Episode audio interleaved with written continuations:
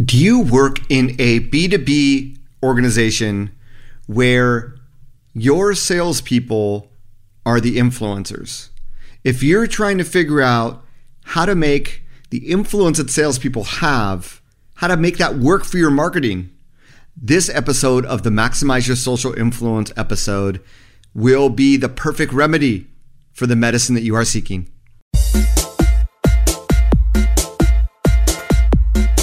Welcome to the Maximize Your Social Influence podcast with Neil Schaffer, where I help marketers, entrepreneurs, and business owners grow their businesses using innovative marketing techniques, leveraging the concept of digital influence throughout digital and social media.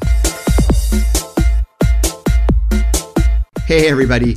Neil Schaffer here. Welcome to episode number 208. That's right, 208 of the Maximize Your Social Influence podcast. Today, we have a very special guest, someone who is keynoting content marketing world this year.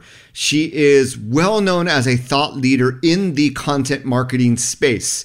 She is the author of not one, not two, but three books about content marketing, the modern AI marketer, global content marketing, and most recently and most relevant for this episode, effective sales enablement. Now, if you work in a sales organization, or I should say a B2B organization, you might have heard me speak before about when we look at employee influencers in B2B organizations, the salespeople are the influencers. They can monetize their influence. They're not Kim Kardashians, yet, if they're out there in social media and people are consuming their content and they're building like, no and trust, that inevitably will result in more sales and therefore more commissions. That's the ROI of their influencer marketing. So if you are a business leader or you work in marketing and you're trying to figure out how do I leverage the influence that our B2B sales team has, especially because they are customer facing. Well, this episode is with none other than Pam Didner, the author of those three books. As I said, uh, content marketing, B2B marketing thought leader.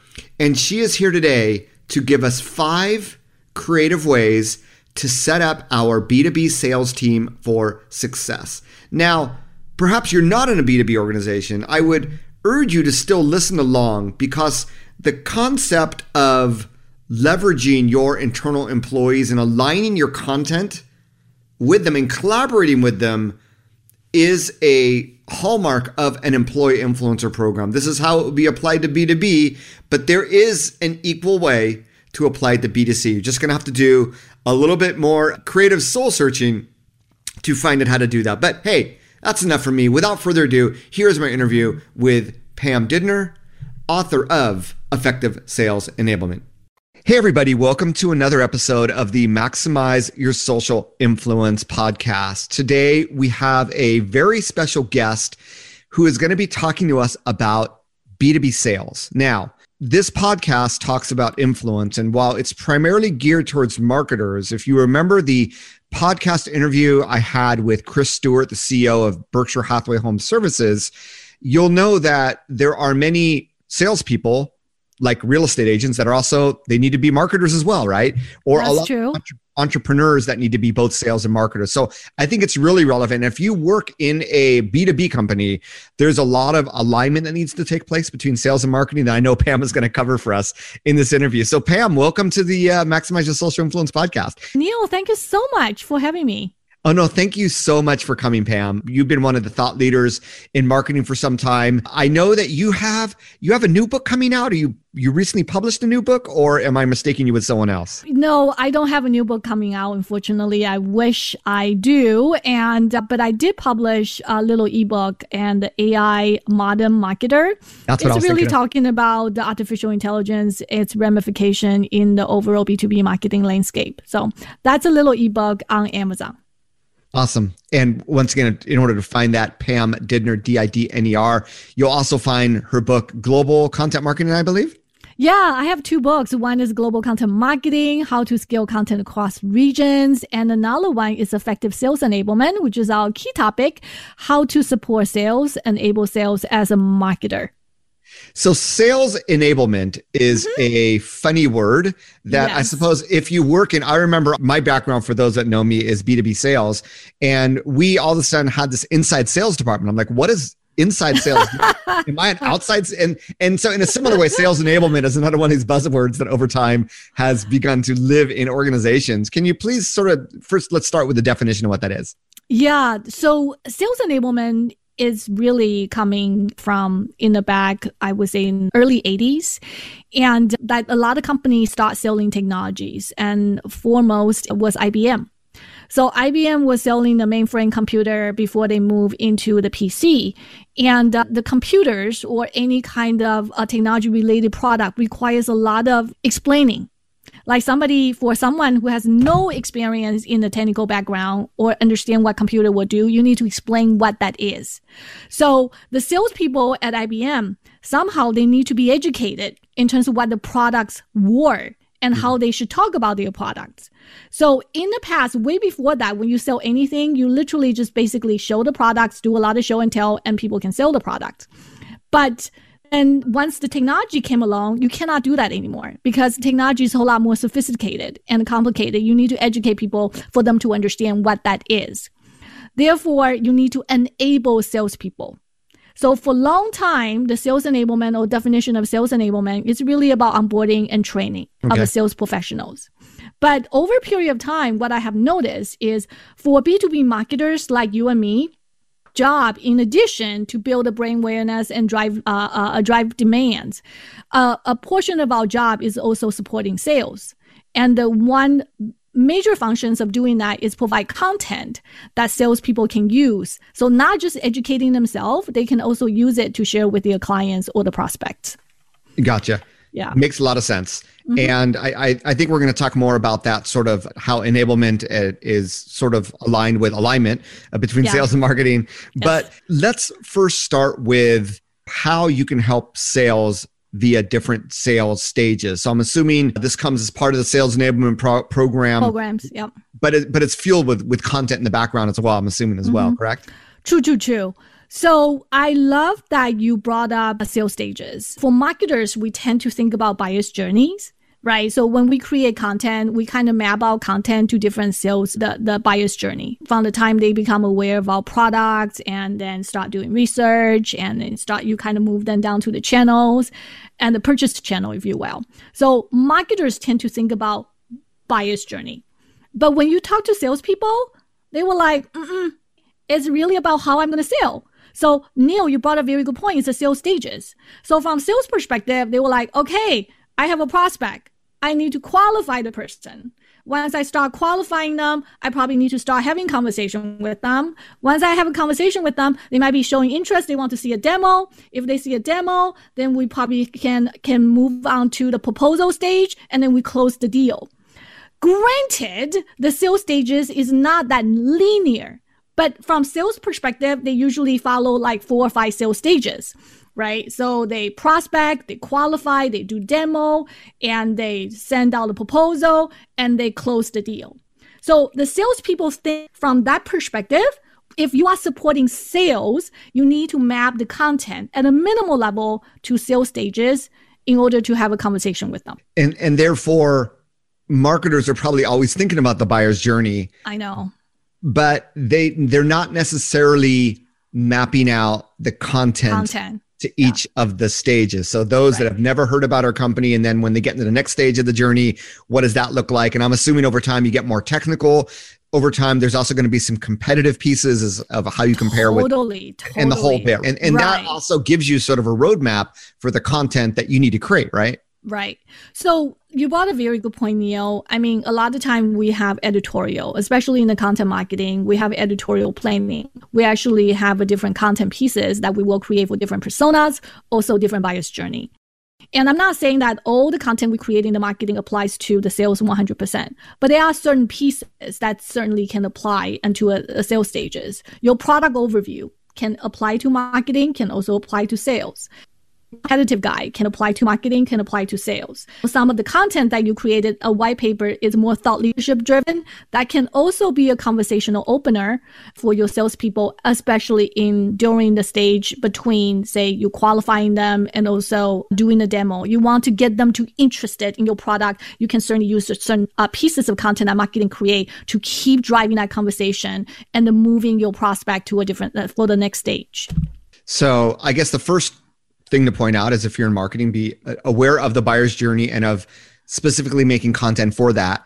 But yep. is there a part of this, and maybe you're going to get to this a little bit later in the interview, where you actually want to come together with your salespeople and have your content strategy for the buyer's journey informed by them? Is that a best practice these days, or how you far know, are we going? That really depends. Neil, you brought a very good point. There are many ways to work with sales, especially uh, try to understand what kind of content they need. And you, uh, your suggestion in terms of having conversation with sales and understand their needs, incorporate that into part of your content planning. I think that's right. That's definitely a very ideal ways of doing it.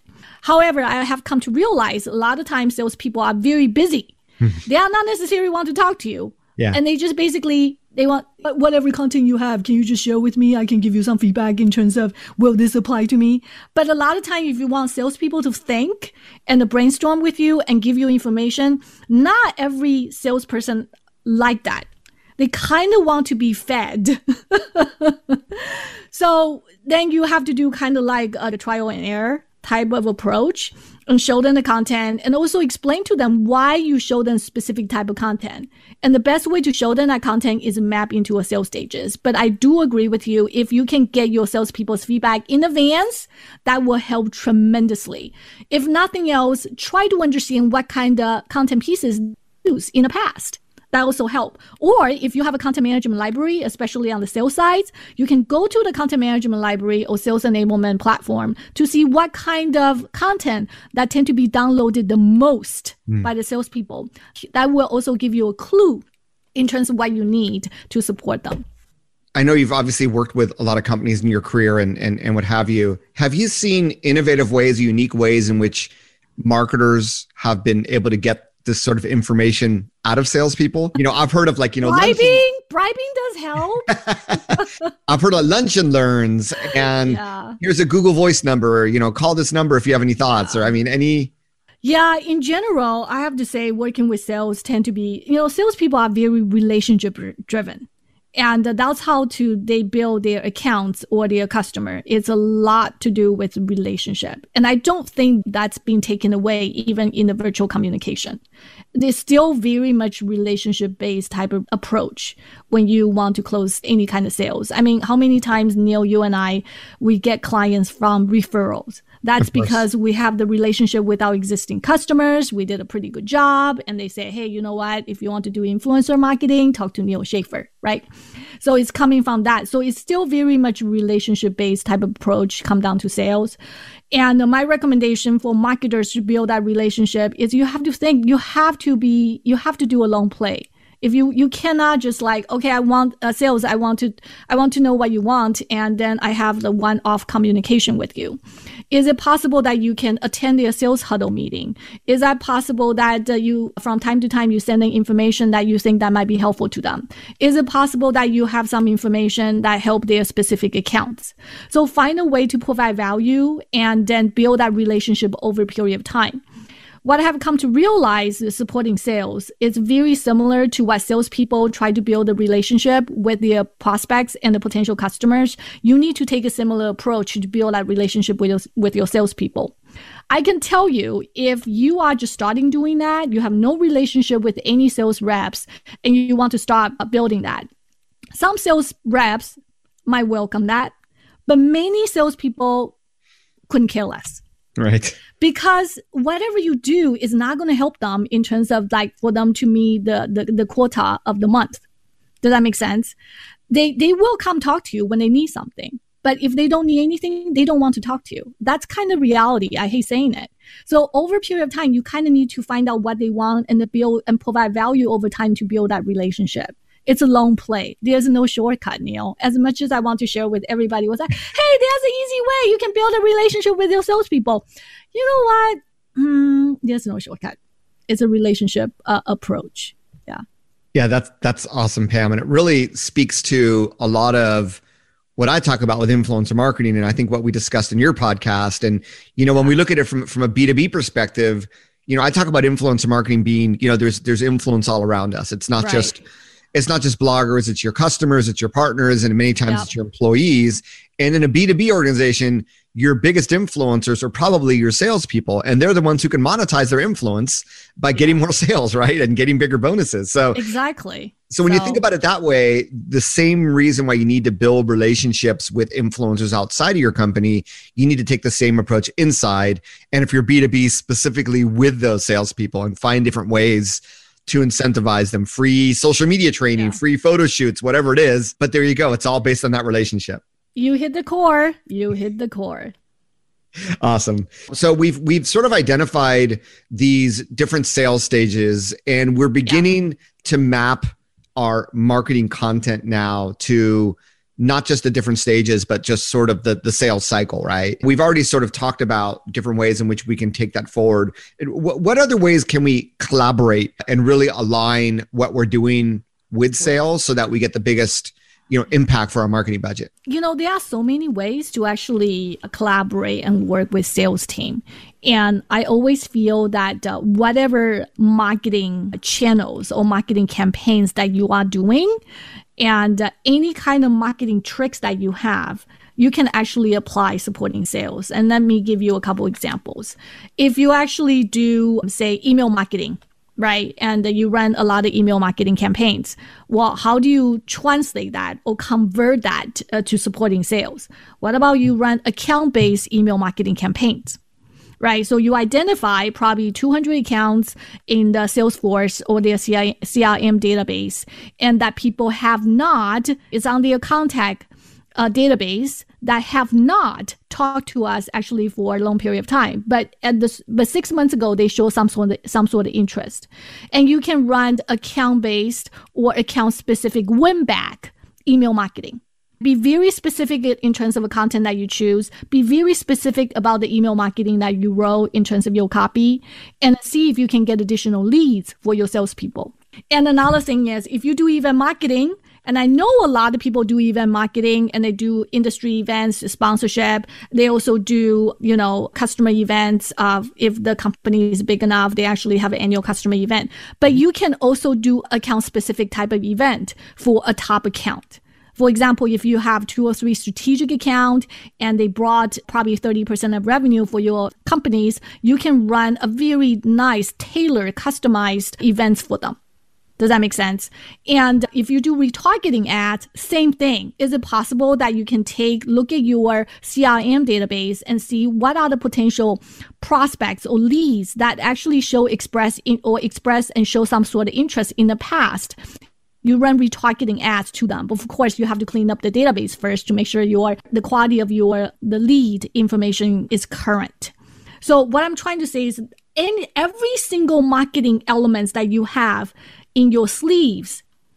If you apply on the sales side and be very targeted and account specific, it's basically sales enablement to some extent. Does that make sense, Neil? It does. And you know, I've always thought that account-based marketing Mm-hmm. is marketers thinking like salespeople. They can't sell the same way to every organization because every organization's needs are different. But if they can have their marketing team, you know, have the whole digital properties and content customized for each one of their clients, I mean, that's amazing. And and therefore, I think what you what you just said makes uh, a tremendous amount of sense. And I would yeah. argue that every marketer should be doing that. They should have been doing that for some time. The technology enables, pun intended, enables them to do it a lot easier than they could have 10 or 20 years ago, right? Where yes. it would have been, a, it would have cost a lot more money to create specific PDF, not even PDFs, but like pamphlets and, and written content. But these days it's easy to do digitally. So I think that's great advice. The only drawback or something that people tend to overlook, I do agree with you, Neil. Answer, it's like if you are using those tools, if you are using your your marketing channels already, why don't you just expand that, amplify on the sales side? But a lot of time you still need to look at the back end, make sure that your tool can support that. Make sure that your CRM is talking to your marketing automation tool. Make sure that the quality of the data is current. We always have a quality for our um, customer database, there's always data decay every three or four months, like people moving around, changing their job. So there's a data decay. How to maintain the certain quality and the current of your database is very critical. That plays a huge role in terms of how you can better support sales team. Yeah, no, absolutely. So and the data cleaning is such a boring job nobody wants to do it it's mundane and nobody can take credit that is such a such a job that is so critical but not getting enough credit no it's true and the engagement of your list will impact deliverability and, and i mean yeah it, as you can imagine totally agree totally yeah agree. yeah no, it's so funny. So when we think about sales and marketing alignment, it's like, oh, can't we just get along together? But there are so many things, as you've talked about, that marketers from a sales centric perspective can really do and it's going to help their marketing right yeah. and it, it, it's funny because we have these employee advocacy programs uh-huh. and this is really where sort of internal influencer marketing started and, and a lot of them fail but if you really gear all your marketing activities towards sales as you've recommended they become natural advocates because you've you've equipped them with the tools they need tools to be successful. Need, yeah. And maybe that's that's the way to think about advocacy is give them what they need. Like if you want to develop relationships with influencers, WIFM, what's in it for me? What's yeah. in it for the salespeople? And I think that more hopefully a lot of marketers will listen to what you say and and really rethink how they operate and you know better align themselves with the needs of their sales department. Yeah.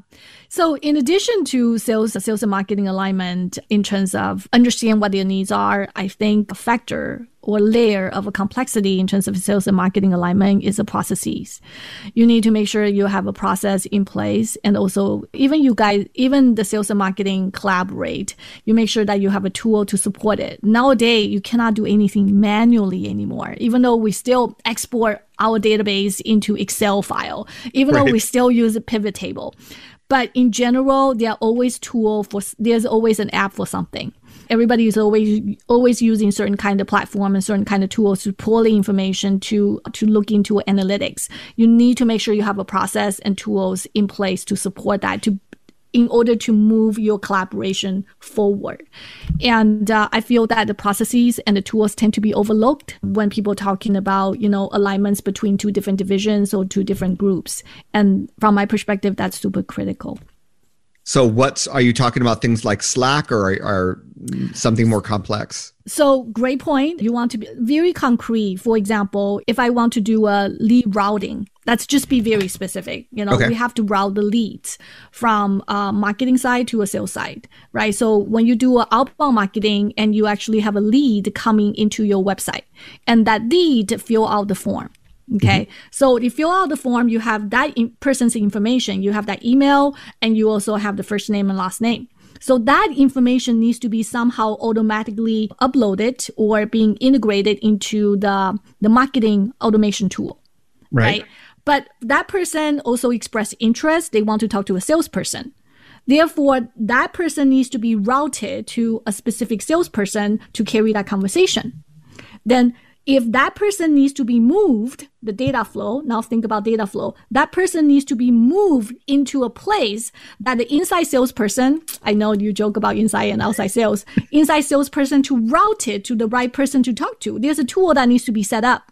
So there's a connection that needs to happen between the marketing automation tool and to, you know, the whatever uh, routing tool that you are using. It can be CRM does that make sense? So right. all of a sudden, the connection needs to be set up. The process needs to set up in order to make that routing happen to assign to a specific salesperson. Once that's assigned, obviously a lot of conversation that will happen. We somehow need to track it to make sure that whatever happened to that lead, it's either deal won or deal lost.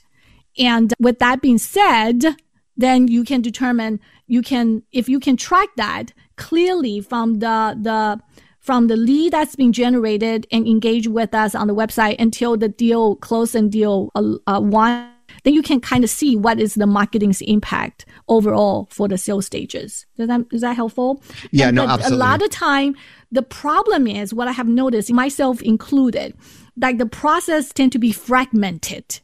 That mm. means there are certain points, it's always a manual transfer. or there are certain points, the data is not tracked and therefore it's actually very hard to understand what is the impact of that specifically if you will. Yeah, and I mean, I just remember back in the day being in sales. Oh, we had an exhibition, a convention. Hey, you yeah. know, mm-hmm. and marketing's like, hey, we we sent you two thousand business cards, and it's like, okay, and, but are they relevant? Okay, job, yeah. Yeah, were they relevant or not? Is, is yeah. one, and then like were they tracked? And it's like you know, marketing's like, well, we already gave sales all these leads, and then yeah. sales is like, we. Eh, yeah, so anyway. I totally agree. What you just said is what I'm trying to emphasize. The process and tools needs to be connected. Yeah. And the thing is, the tools are are there to be connected. So there's a lot of CRM tools that yeah. have marketing automation, have web forms. So yeah. if you if you architect it, and you don't need to be a huge enterprise to invest in these tools either. So if you architect it the right way, and you're tagging people, and you're automating it once someone is tagged, it goes to inside sales, and an account uh, person is is assigned, and so the technology is there even for very very small businesses. It's just are they are they doing it or not? And you're right, that technology yeah. often I think gets over and the process gets overlooked. And and the technology does not create the process. You need to have the process and then find the technology that helps enable it, right? I think a lot of companies True. go the other way. Yeah and I they end up with you. Yeah. I, have had clients that bought like you know very small businesses, startups that bought HubSpot, and they were using just the email functionality. It's like let's move you over to something else. You know, you don't need all this right now. When you're bigger, you might, but but yeah, it, it it's very interesting how people invest in the, in the technology without defining the process. I'm curious because you wrote the ebook on AI. Mm-hmm. Is there is there any role that AI you see playing in in the sales marketing relationship or anything that we talked about or or is your ebook on a completely different subject Oh no, there's AI is going to play a huge role on everything we do. I mean, even on the commercial side or even our daily lives, right? And Google, like for example, we do Google search, we just type keywords and Google will try to anticipate what we want to write. That's the algorithm or artificial intelligence in work, right? When we talk to our Alexa, we talk to our Siri, that's artificial intelligence in work. We use Waze and to drive to find the, the, the fastest and the most uh, shortest um, route to wherever we want to go. That's artificial intelligence in work. So the bottom line is AI is embedded into our lives, even though we don't see it. Mm. And uh, so the algorithm is going to play a huge role on the sales and marketing side as well. Just like you said, Neil, like you have 2000 leads that you collected during the event. And is it possible, and I'm just saying out loud, that AI can pull based on that uh, business card with the name of the company, the address of the company, the person? Can the AI pull a lot of social profile information directly from the web and try to identify is that the right qualified lead to meet your ideal customer profile, ICP? right? Artificial intelligence can do that. But if we, as a, a manual person, need to do that kind of job, it's going to take us forever or we kind of just like resign. We're like, you know what? I'm not gonna do this. Just I'm gonna resign, right? because it's very mundane work. Yeah. So a lot of the tasks, especially repetitive tasks, that can be done by AI. But the problem is AI is machine learning, and uh, so you have to train your machine to think and learn a certain way. Just like the image recognition, right? When they see like thousands of Neil Schaffer's images, like from the time you were little until the time you are now, they probably can recognize your faces moving forward when you uploaded your uh, photos into the, the Apple photo library. Mm-hmm. So, but the same thing that that same analogy apply. If you want to use AI in sales and marketing application, there's likely you will need to spend some time to train the, the artificial intelligence to think certain way, and that takes a lot of time to make things happen. Does that make sense? So a lot of time people will feel like, oh, artificial intelligence I can implement and then things will go hunky dory. No, it doesn't. There's a time that you have to make sure that you train the machines, the time that you need to help the machine learn. Therefore, it's kind of like training a little kids, right? It's a potty training. You train the kids to for potty training. Eventually, you say, okay, he can go to a bathroom by, by himself or herself. That same thing needs to apply to artificial intelligence. I think moving forward, initially, what all of us will be using artificial uh, intelligence through a third party platform. Then over a period of time, you can actually hire like a data analyst or AI experts to actually build your models to look at your, your massive value of a customer database to do additional analysis. But uh, yes, the sky is the limit come down to artificial intelligence applications in sales and marketing. I've always thought that AI is, is sort of a godsend because we can train it to do those mundane tasks yeah. and to free us up that we can, you know, do greater and greater analysis because the data has already been crunched. But you bring up an important point. The AI is only good. It, it's garbage in, garbage out. Garbage out. I 100. it, it comes back to data. Again, it comes back to data. Yeah. And, and it's funny because as a user of technology, I've always thought, well, you know, whatever tool companies out there, you have all the data. Why don't you deliver me insights? I don't want to see yeah. like average, you know, retweets per tweet. I want you to go in and find the keywords of the 10 most retweeted tweets and tell me, you know, and these are things that I, I remember going to Marketo Nation when it was still Marketo like four or five years ago, and mm-hmm. they were already introducing in their analytics some components of Com- AI. Yeah, Yep. Right. And, and so I do agree with you. We're going to hopefully, if companies are listening, they're going to be uh, including a lot more of this into their analysis. I've also seen some really, really interesting plays with AI in A- AI and natural language processing yeah, for SEO totally. for content. And we've seen a few startups come out with some voice recognition, voice search, and that's going to be a big deal moving forward. Yep. I hear you. So I guess if for those out there listening, if you are looking for technology, really be asking your vendor, what are they doing vis-a-vis AI, right? Yep. Is it on their roadmap? What what are their plans? And also how you can use them and what they can do to actually help you. So yeah, those are the fund- those are basic questions, and you should check, and also with your vendors, and or if you source a new uh, platforms. Yeah, no, it makes a lot of sense.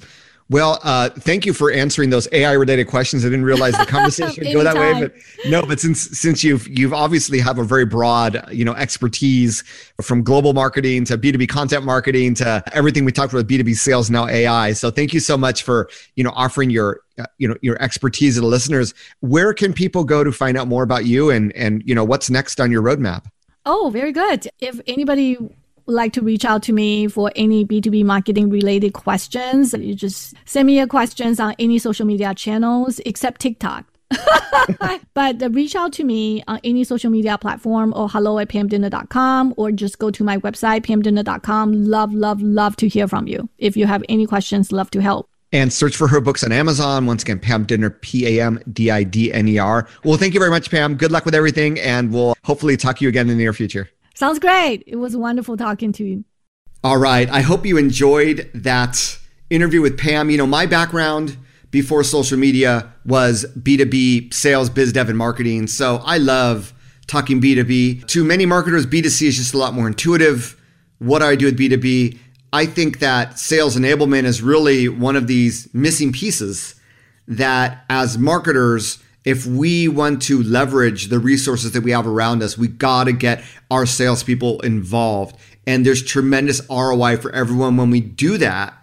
But it's not in, hey, here's some leads. Why haven't you converted them? It's really breaking down the silos and aligning ourselves with them and trying to figure out the best way forward, especially, especially as it relates to content. If content's important in, B, in B2C worlds, man, it's only more important in B2B. So figuring that out is gold.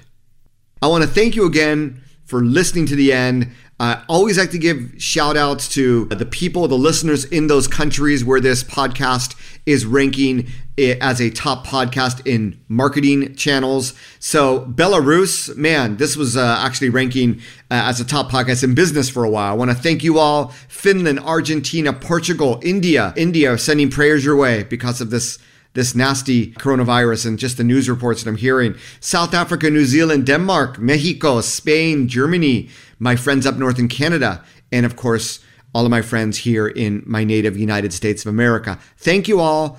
I appreciate all the reviews that come in on the various platforms. If you haven't had a chance to review and you feel like just saying a few things of whatever value you got out of this uh, and putting it up there would really mean a lot to me and it really helps in exposing this podcast to other people. Finally, since you've listened this long, if you're interested in my community, which I launched on April 1st, it is going really well. You probably heard my adverts uh, my pre-roll adverts before previous episodes on it, but you can go to nealschaffer.com slash membership to find out more information. Podcasting is actually a huge topic that we're talking about and uh, helping people launch podcasts as well as become guests on other podcasts. So it's not limited to podcasting, but there seems to be a definite interest in that. And as a community, we are helping each other achieve great results in that part of digital marketing. So, hey, that's it for another episode. Wherever you are in the world, make it a great virtual social day. Bye bye, everybody, and sayonara.